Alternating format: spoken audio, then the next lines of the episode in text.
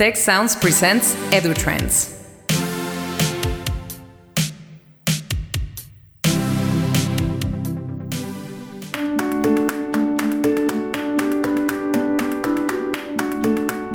Welcome to the EduTrends podcast and webcast brought to you by the Institute for the Future of Education of Tecnológico de Monterrey. I am Jose Pepe Escamilla, Associate Director of the Institute for the Future of Education.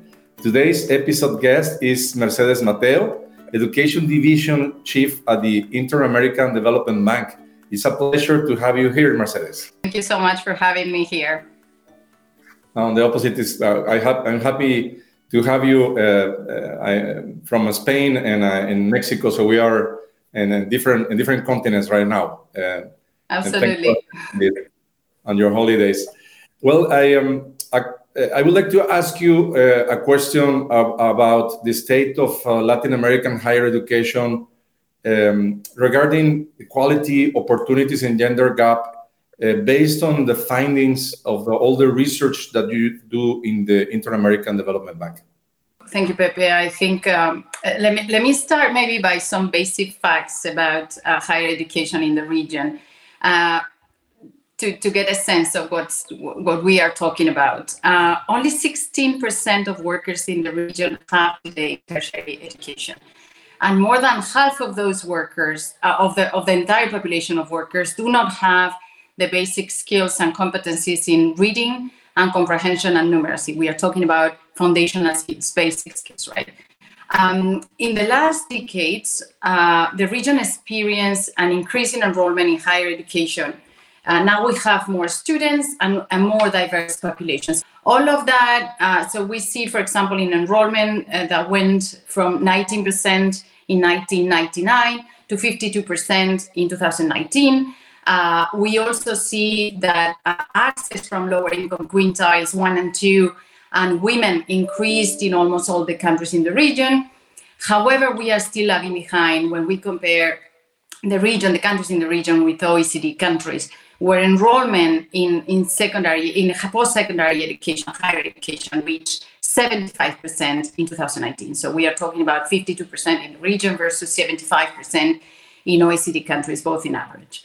Uh, however, and this is important, COVID had a negative effect in those positive trends that we were seeing the last decades, had a negative effect in enrollment, in particular in those countries that had a high percentage of private education, and low access to grants and to student loans. Uh, there was something interesting also in the pandemic, which is that uh, we saw, uh, together with this decrease in enrollment on tra- to traditional programs, we saw an increase uh, in demand, particularly during 2020 and forward, uh, for online courses. So that's that's also an interesting trend that, that we've we've seen. Um, the region has also experienced an emergence of new universities, public and private. So supply of higher education programs has increased and diversified. Uh, and new around, just to give you a sense of numbers, around 23, 2,300 new higher education institutions have been created with 30,000 new programs in the region. That's basically rough numbers about increase in, in supply of services. Also very interesting, TVET education has also increased. It represents around 35% of enrollment in countries like Colombia, Peru, and 45% in Chile, for example. However, uh, students and families still prefer university degrees instead of technical and vocational uh, educational training. And you were asking the question about gender, and yes, women remain underrepresented in science and STEM sectors despite the efforts that have been done in the region to increase participation. On average, only 14% of all university degrees in the region are in STEM careers, which is low compared to, to other countries. Uh, but of those, uh, less than 10% of graduates are women. So that's the striking numbers that we are we are talking about. And, and then, of course, the in general, there is an issue of quality and relevance of the supply of post-secondary education programs, which tends to result, as you know, in low employability of those who, who graduate. I wanna, I, I also wanna uh, mention something here, which is um, that the problem with higher education starts before higher education. And I'll give you here just a couple of facts. One is by third grade, 48% of Latin American students have not mastered basic math concepts, and over 50% do not read and understand text as they should. So, more than double the average in OECD countries. That's one number. So, about learning what they learn. The second number is that approximately one out of two students in Latin American Caribbean uh, uh, graduate graduate for, from secondary education. So half of them do not graduate from secondary education. They don't have a, higher, a secondary education degree, and only 19% of those who graduate have the minimum skills needed to succeed in the future, either on studies or on work. So these are basically the numbers of higher education that, as I mentioned, start uh, the, the issue starts uh, actually a little bit before higher education with uh, low learning and low graduation rates. Right. No, thanks for this uh, comprehensive uh, uh, overview of higher education in Latam. I think that there are a few positive things like the increase of um, universities and um, and uh, access no uh, in, in higher education in the last years but it seems that there is a, still a lot of things uh, to do and it will be hard to catch up to achieve at least this average of oecd absolutely absolutely pepe. I just um, wanted to mention that uh, put that maybe the low skilled uh, people and the challenges that uh, higher education sector, secondary education sector faces. Also in the context of, of a little bit on the macroeconomic context, uh, because I think this is particularly important today. Um, during the last 30 years, productivity in the region has grown at, at a rate of 1% per year, which as you know, is very, very low. Uh, even countries in the region with the best results are lagging behind the productivity growth threshold when we compare it with other regions in the world. And some of the countries in the region had no or negative growth in the last 30 years. Um, and, and so the region is lagging behind in three key elements to uh, improve productivity. One is innovation, and I'm, I'm glad that you invited me in this podcast in the in the context of the Institute of Innovation because that's that's one of the key ingredients of increased uh, productivity and eventually growth for, for the region. Uh, is so one of the one of the factors for productivity is innovation. The other one is the business environment, but the third one is is the, the lack of skills or or talent. So um, that's that. I think that, that that's very important in a conversation about in, in a conversation about the future of higher education and and how we can we can actually what are the challenges and how we how can improve it. Um, and, and there is one last important point that I want to make in this, uh, which is that skills accumulation. Uh, so again, when we think about strategies of uh, human development and, and talent development strategies, we really need to consider that that is skills that make a difference and not necessarily the number of years that one spends in in in, in education institutions. So. Um, yep, I, I, agree with you that um, um, there are also other paths uh, to acquire those skills, and many uh, many companies complain about that because they say they have to retrain people in their when they hire them because they don't have those skills that are expected from from um, graduates of universities. Not only disciplinary skills, but non-disciplinary skills. Uh, that are uh, very important. It's also part of, I think, uh, the problem uh, in some uh, countries uh, to find a good job after after the university. Absolutely, yeah, absolutely, yes. So I, I would like to ask you. Uh, you talked very briefly about the effects of the pandemic on on these numbers. Uh, I would like to ask you about the the negative, but also if there are some positive effects of the pandemic on, on these problems. Yes, and, and I think here, Pepe, you are asking a, a critical question, given that uh, Latin America and the Caribbean is one of the most unequal regions in, in the world. Um, and the learning, the learning crisis uh, hit the region harder than other regions in the world precisely because the structural conditions, the equality conditions, so the resilience of the region was lower than other other regions. And uh, during COVID, the students had to learn from home, but uh, there were gaps in access related to technological resources, internet, and virtual learning solutions, the, the abilities and the competencies of teachers to deal with with, uh, with those digital solutions and, and so on and so on. So in the region, uh, 168 million young people um, got disconnected. Uh, they missed on average 237 days of school to the pandemic by the end of 2021. So the longest worldwide. That was the that was the magnitude of the impact of, of the pandemic uh, and the disconnect that happened for those students during that that period. Uh, evidence, just to give you um, uh, some uh, overview of, of what happened during during those two years. Now, now a little bit more than that. Uh, evidence is showing that during this disruption of face-to-face interactions, in-person interactions, or instruction, there was a drastic reduction in the number of hours dedicated by students and teachers to, to academic activities. One out of two students did not participate in any type of learning activity or had interaction with teachers uh, during, during that time. Um, also, uh, given the digital divide, most of the countries of the region could not provide quality online instruction uh, particularly to those students that, that were in more vulnerable context, more vulnerable situation.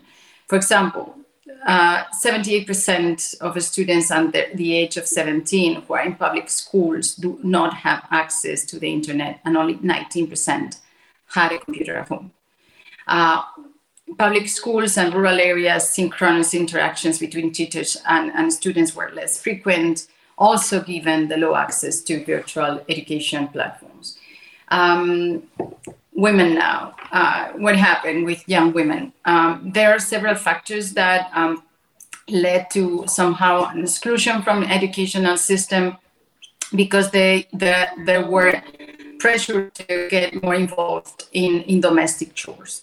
So the number of hours that girls aged 15 to 17 that they spend on domestic activities, cleaning, cooking, taking care of younger children, the elderly, increased by 18% during the lockdown. And that compares to only a 2% increase in their uh, young males, young, young male counterparts. So uh, the, the, as we see, the, the impacts have different dimensions. Uh, they hit differently different different sectors of the population. Um, and also another important factor that affected education of the, of the youngest in, in, in households was the lack of employment, loss of employment of the head of household. Because either because uh, students had to start working to provide uh, some income for, for the household. Also, what we were talking, what I was talking about, I was mentioning about women taking more um, responsibilities at home. Uh, basically, the percentage of uh, youth uh, that were living in households where the head of family uh, lost their jobs increased by na- nearly six percentage points in all countries during 20, 2020. So, as a result, what we are seeing is that uh, 3.5 million students left school. Uh, the lower number of hours that the, the students were engaged in, in academic activities um, uh, probably it's gonna probably lead to uh, dropout uh, for students age uh, between 12 and 17 uh, and an increase of this dropout. We, we probably we estimate that the, the, the increase in dropout will be of around 13% for this population. So these are some of the numbers that we've seen, and um, we estimate altogether that given the the learning losses, accumulated learning losses for this generation, that they could be losing in annual uh, earnings between 15,000 and 30,000 US dollars during their lifetimes during the pandemic, which could eventually translate into an, in a, in an important impact in the in the Latin American and Caribbean economy, equivalent to as much as 17% of, of GDP. So yeah, it had uh, very negative effects However, and you mentioned you asked about the positive, um, and I want to finish with with that with that note. Uh, the pandemic had um, a disruptive effect in, in education that um, I think we should we should uh, see as an opportunity, right? It has changed the way we understand learning. It has opened up uh, our minds for new possibilities. Um, now I think we are more prepared to uh, learn from anywhere at any time, thanks to the combination of synchronous, asynchronous, um, uh, and uh, learning activities, and, and also thanks to, to technology and online platforms. So I think it's uh, it's a great. In that sense, it's it's an opportunity that we haven't had uh, for decades, and um, edtech is in that context uh, very promising. Thank you. Um, for your, for your answer. So I, was as I was hearing you, I was thinking that what would be the the uh, what we have to do to avoid uh, these things to happen once again uh, in the future. How can we become more resilient? The educational sector in general and the higher education sector in particular. And if we have learned the lesson and we are doing that kind of actions in the different countries uh, in the region? Yeah, I mean that's that's a great question, and I think uh, resiliency as a society, but in, in education in particular, has to do with uh, uh, first with inequality. The more the more unequal a system is, the more um, you have, the more um, the students that are in in the um, the, the, less well-deserved students are in would be in a more uh, vulnerable situation when a crisis uh, hits. So I think that's that's one point. It's about reducing inequality, aiming for increasing the average results for all students so that uh, access the quality uh, of the services that are offered to the different types of students regardless of their uh, family background is, is the same so that they have a chance to get uh, similar educational opportunities. I think that's that's one point. And and uh, th- th- that's for me that that's the basic um, issue for me. Because on that build the, the next things that I'm going to mention. One, of course, is connectivity, access to digital devices. Uh, when when uh, a pandemic like this hits and students get disconnected, physically disconnected from the physical space of the school, uh, you need to you need to call technology. You need to you need to be connected through through um, uh, internet, right?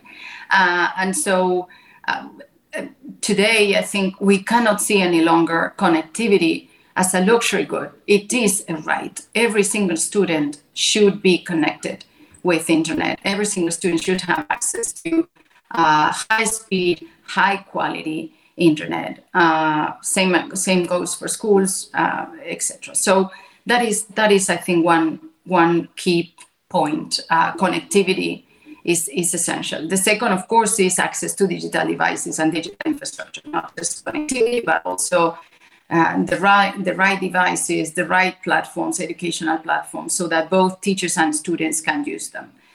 Connected to that, of course, is the skills of teachers. We need to train our our teachers in digital skills. They cannot they they, they if they want to make an effective use of technology, they need to learn new, new pedagogies that include technology as part of the exchanges and interactions with the students, uh, but, but also um, the, the, the, digital skills that they need to make an effective use of these resources that they now have and that will allow them things that they were unable to do before. In a class of 30 students, it's very difficult to implement personalized learning now or individual learning uh, experiences. Now, thanks to these platforms, uh, they can they can adapt learning. They can they can measure on a daily basis, real time uh, information about uh, students that are lagging behind in certain topics, etc. So that's that's uh, another another very very important um,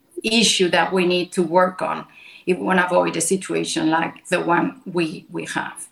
And, and then again, I said that for me, inequality was structural. And um, I think some of the reasons why students are deserting or abandoning or their, their learning trajectories is sometimes, sometimes very often for lack of motivation that has to do with the quality of what's taught and the relevance of what's taught in, in schools, in, in, in universities, etc. So that, that's one thing that's, that's part of it. But sometimes it's also due to economic reasons. And as I mentioned before, when the head of family loses the, the, the, the job, either the man or the woman of, of the household, um, stu- students, young people need to go and work to get an, an, an additional income. So um, incentives that improve access either through the through uh, grants, through loans, uh, etc., are absolutely needed to make sure that all of this generation of students keeps uh, keeps keeps learning uh, throughout their lives. Thanks. Yes, I, am. Uh, it, it is um, uh, consistent with also things that we have seen just before the the, pan the pandemic, uh, we did a, study with uh, with you with the Inter-American Development Bank in Latin America in nine countries. Um, we asked higher education teachers what was the state of uh, technology for education in their universities. And most of them reported uh, very little training uh, and, and very little effectivity of that training. So it was not only uh, small but not effective no? And also they reported that there was at least from their knowledge uh, no strategy in the universities about the use of uh, technology in education. So i um, i want to be positive uh, in which that uh, we have uh, learned learned the lesson and the importance of having this opportunity of um, delivering uh, education digitally, not only to enhance uh, the learning of day to day, but also for online learning and to be more resilient in future. Uh, I, wanted to ask you also, um, what are the, the, the, the, main or the more important projects that uh, you are working on at the Inter-American Development Bank? Yeah, um, so um, what I'm gonna the, the, the, examples I want to share are very much connected to the to the points that that uh, I mentioned when you asked me the question about you know where where are the opportunities? How can we make the systems more resilient? So um, I think uh, uh, as I said before, you cannot change higher education if you don't start before, if you don't work on what happens before. So we need to work on the two sides. We need to start downstream, and we also need to work upstream in in in, in higher education, uh, supporting higher education institutions. So let me just give you a few examples of, of the of the two sides of the of the spectrum of the education spectrum in which we we, we need to work.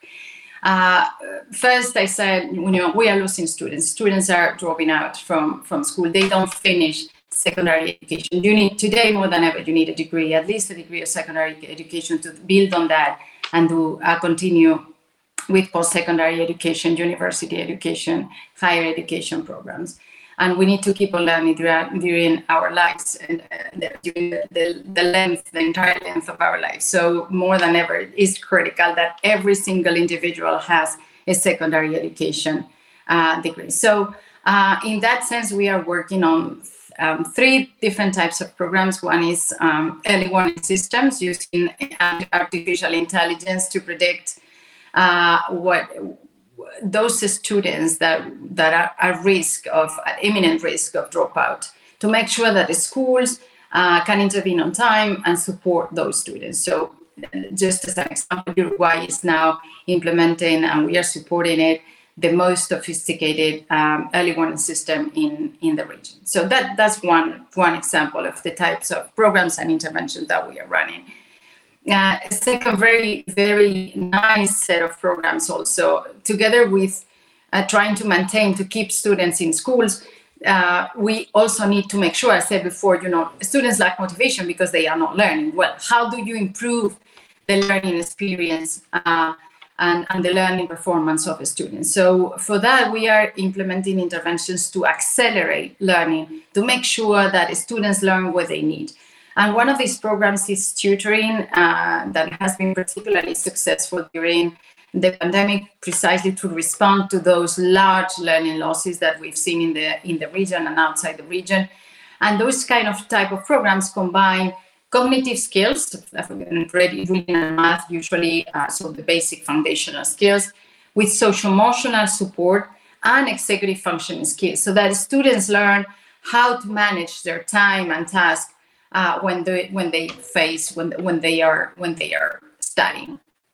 We are implementing right now those programs in more than 10 countries in the region with fantastic experiences. The feedback from both from from from all of them tutors students and families that are seeing how the kids uh, get called uh, by, by a tutor and they work together on the different aspects of math and and, and language and so on is beautiful. So the, this is another, and, and the existing evidence, the rigorous evidence based on randomized controlled trials is extremely positive. So those are very cost effective interventions that we are really promoting throughout the region right now.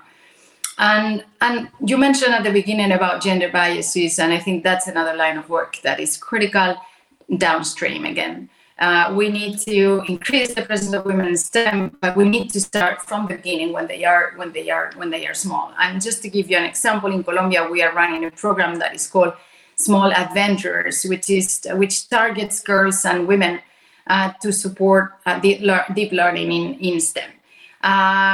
You know, women tend to use technology primarily to communicate with others, uh, while men use it for productive and work related activities. In the region, what we know is that the problem is not access to technology. And the, the divide between men and women is not about that, it's about how they use technology. Uh, women feel, and, and that the lack of skills, uh, of digital skills, make women feel less prepared for the jobs of the future and less familiar with how to generate income using digital platforms, using technology. So that's why it's so important to start when they are when they are small in, in school. So with this program in Colombia, we are encouraging girls from these early years to develop their passions in math, in art, in science and technology, while at the same time creating pathways for their professional development in their in this field. So this is about you know downstream how do you work with uh, how do you strengthen higher education by working before uh, students get into higher education? But in higher education now uh, in a nutshell we are working on increasing access so helping expansion and, and financial mechanisms for, for to support students. We are also strongly partnering with private sector and supporting activity supporting this diversification of supply of higher education uh, programs and we are also supporting, as you mentioned before, uh, we work together, uh, digitalization of higher education institution. And, and here, just a few uh, quick examples. Uh, we are supporting, supporting skills for new industries because we believe the ecosystem is key. Uh, I know you share that vision as well. Uh, we are partnering with the private sector, with Netflix, with Amazon, with Google, or with universities like, like the Tech de Monterrey as well. Uh, very quick example Netflix. Uh, we uh, worked with the Minister of Culture in Colombia, with the SENA, with Netflix, in a project that, that is called Sandbox Audiovisual. Uh, we know that the industry has great potential for growth in the region. Uh, Mexico, by the way, is one of those countries in which the, the audiovisual sector is, is, is booming. Uh, when you talk to large, large companies, they tell you that the problem is skill people, is talent. They lack the talent to do more productions in lab. So with this uh, alliance, with this partnership, and uh, this sandbox audiovisual, we will train 1,500 low-income youth in skills related to the audiovisual sector, and the best of them will have the opportunity to participate and get training on real productions that Netflix is currently doing in, in Colombia. So they will have access to high-end teams and equipment and live the experience of a production set. That's the kind of things that, that we are doing. In Peru, for example, we are working right uh, with the Minister of Education to support the expansion and digitalization of public universities and, and technic- technical and vocational uh, education uh, services. But we are also supporting Belize, Costa Rica, Colombia, Mexico uh, in a combination of strengthening and supporting digital transformation of traditional institutions, uh, universities, and, and TVET institutions, but also offering uh, different programs in combination with, with the private sector.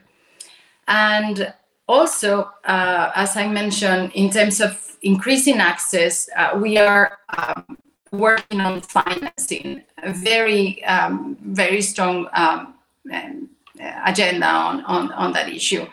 Also in Colombia, for example, we led the development of four social impact bonds uh, and of the first pay for results fund in, in the region. And in these cases, uh, financing, is, financing is linked to improving uh, employability of beneficiaries. Um, we are also supporting competitive funds in Barbados, in Trinidad and Tobago to attract participation of firms in the skills uh, development strategies. Uh, and the idea here is to consolidate and develop better funding and co-funding mechanisms to create incentives for the private sector's more active participation in the design and implementation of skills development uh, opportunities. Uh, thanks um, for for your answer. Very impressive uh, portfolio of, uh, of, of projects, and I I know that you're making a, a summary of them, uh, Mercedes, and I, I, I agree on all of them. I wanted to add also uh, that um, upstream there's something that we are working in the Institute for the Future of Education around also a predictive algorithm for the desertion. So we know that dropout of students. We know that many students in higher education drop out. So we uh, we launched uh, an open uh, an open research program using data from Tec de Monterrey. So we open around 10 years of data of our students. that's around 120,000 students that pass through Tec de Monterrey. and we opened that in a call for um, research we hired around 12 teams that were wanting to access this data openly. And uh, we are in the process of uh, having the results of uh, that data. What we want the, them to do is to improve our actual uh, predictive algorithm for dropouts uh, of students.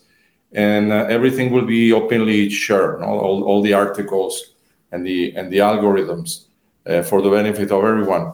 So we need um, uh, uh, what we need is also to have more anonymized data for research uh, because data in education in general is always at a level um, um, at an aggregated level, not at the level of the registry. Uh, and uh, we believe that uh, this kind of um, endeavors will be important to do for more universities and systems to share the data for research purposes. That's just really impressive, Pepe, and we we need to talk about that after after the post, the podcast. Thanks. I, I, think it's a, a way of, uh, of connecting our works. Uh, I I, um, I also wanted to ask you about um, another project, which is the Coalition for Transversal Skills in the 21st Century that you're developing with several strategic partners. Uh, can you tell us uh, about this project? Yeah, it's uh, it's a project that uh, combines uh, raising awareness about the importance of, of these kind of skills uh, with with also um, implementing programs and, and generating this strengthening this ecosystem that we were talking about before. So we started in in October 2019. We launched the coalition in Panama uh, with uh, event uh, with key um, different different actors in in the sector in in in the region and worldwide and we decided to join forces to um, promote the development of, of these kind of what we call transversal skills, which also can be say they are portable, stackable, etc. And I and why why did we do that? Because you know um, automation uh, has changed the importance the industry gives to different types of skills. So, what are the skills that companies need and that, that, that any citizen of 21st century society needs? Uh, companies want, of course, industry, industry specific skills but those get rapidly outdated today. So we need, uh, you know, these training programs that quickly adapt and respond to fast changing needs. That's that we know. But at the same time, companies also want skills that cannot be done by mach- machines, that cannot be replaced by, by robots. So uh, people that are trying uh, to generate new connections between people uh, and, and, that were previously disconnected. Companies want people that can respond to unpredictable situations, use and understand human emotions, and solve problems, conflicts, and who can generate new ideas. These are non industry specific skills. Those are transferable, those are portable, those are stackable skills, skills that people can bring from one job to another uh, that can be accumulated and stacked as people will need to keep on learning, right? Um, so these these these are the, the the we want to put a focus in 2019 on those type of skills, and for that we gather.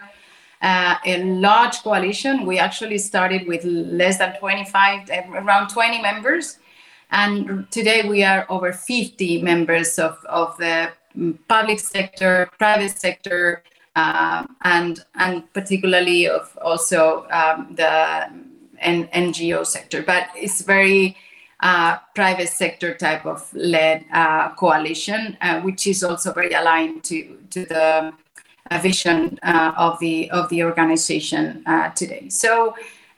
this is the story of the of the coalition. In that context, we are um, doing different programs with um, Netflix, Google, Amazon, they are all part of the they are part of the of the coalition.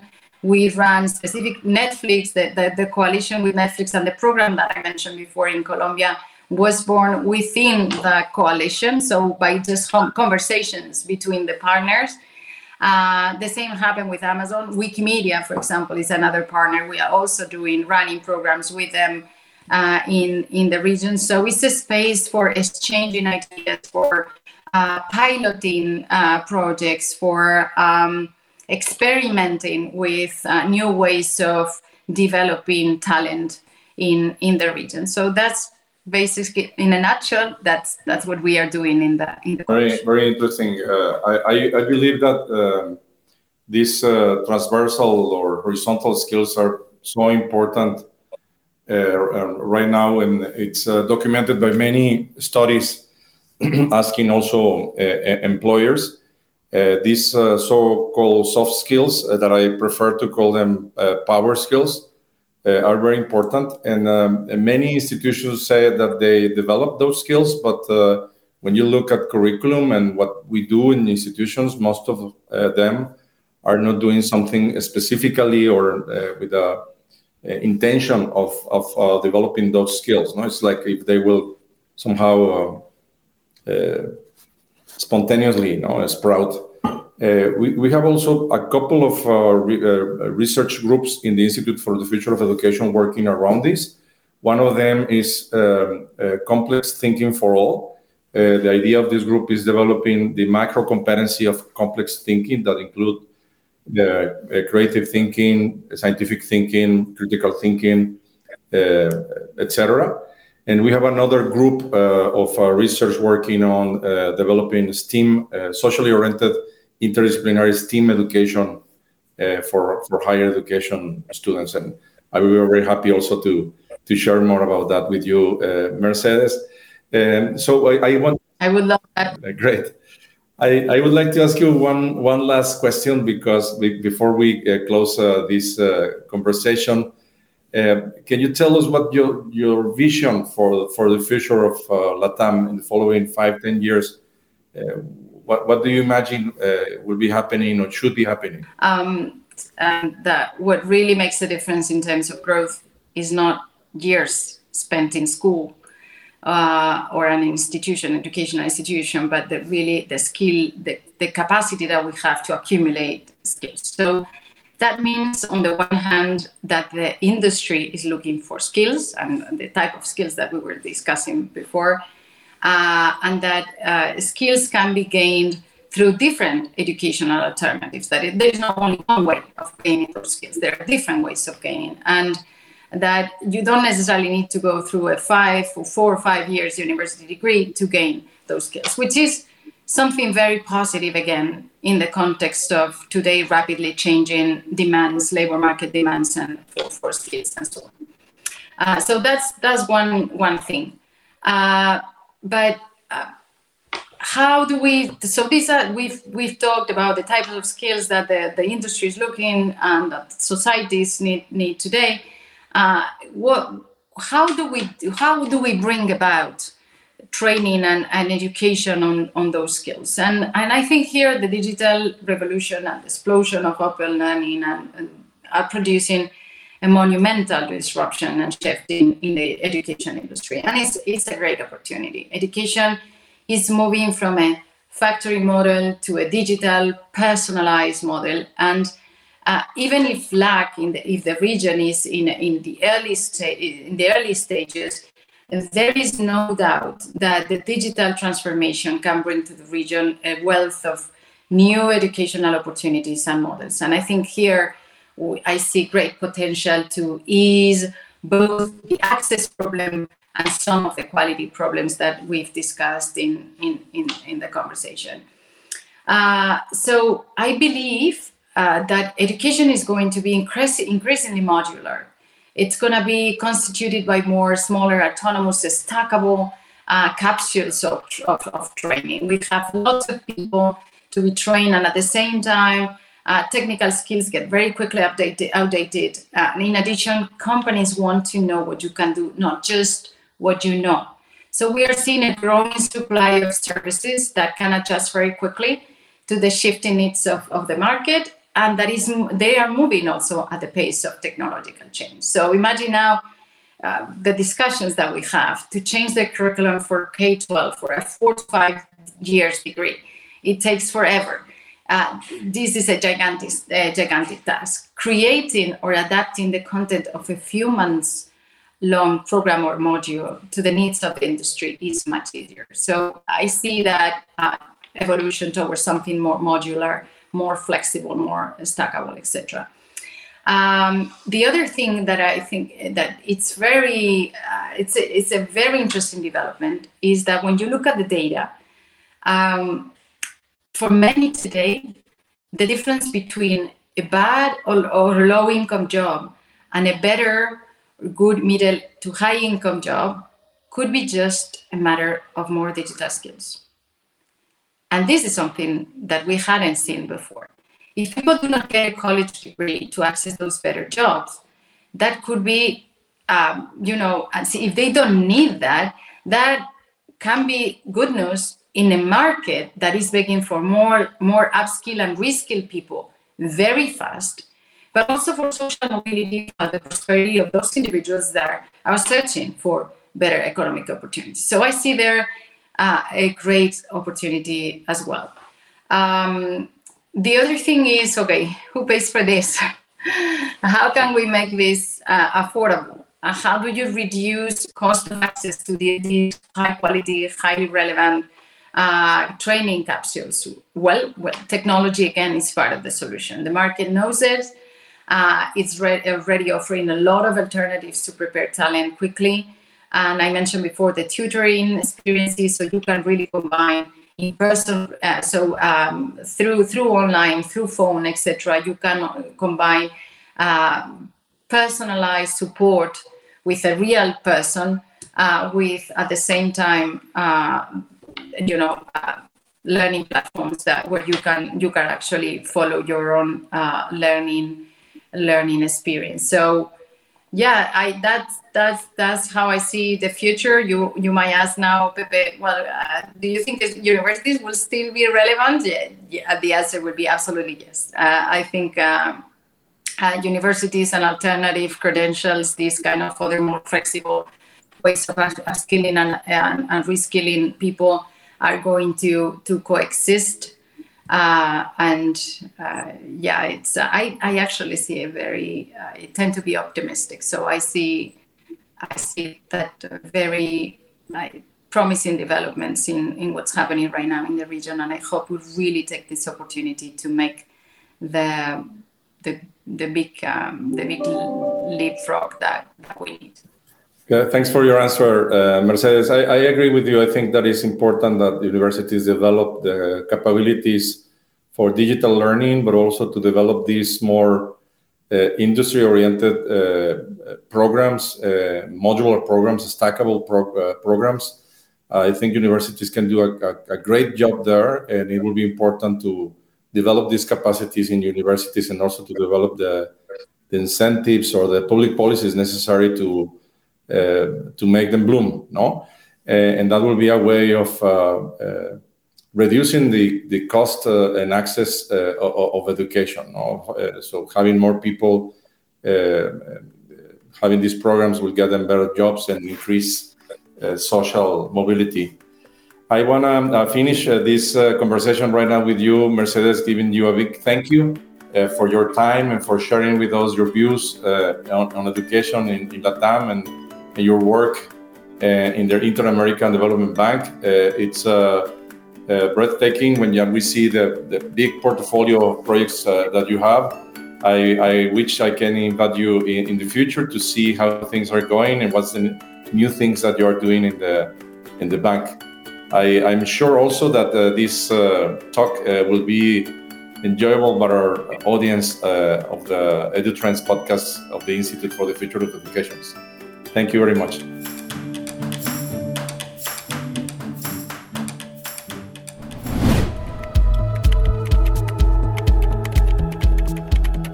For more information, visit observatory.tec.mx slash edutrends podcast and ife.tec.mx.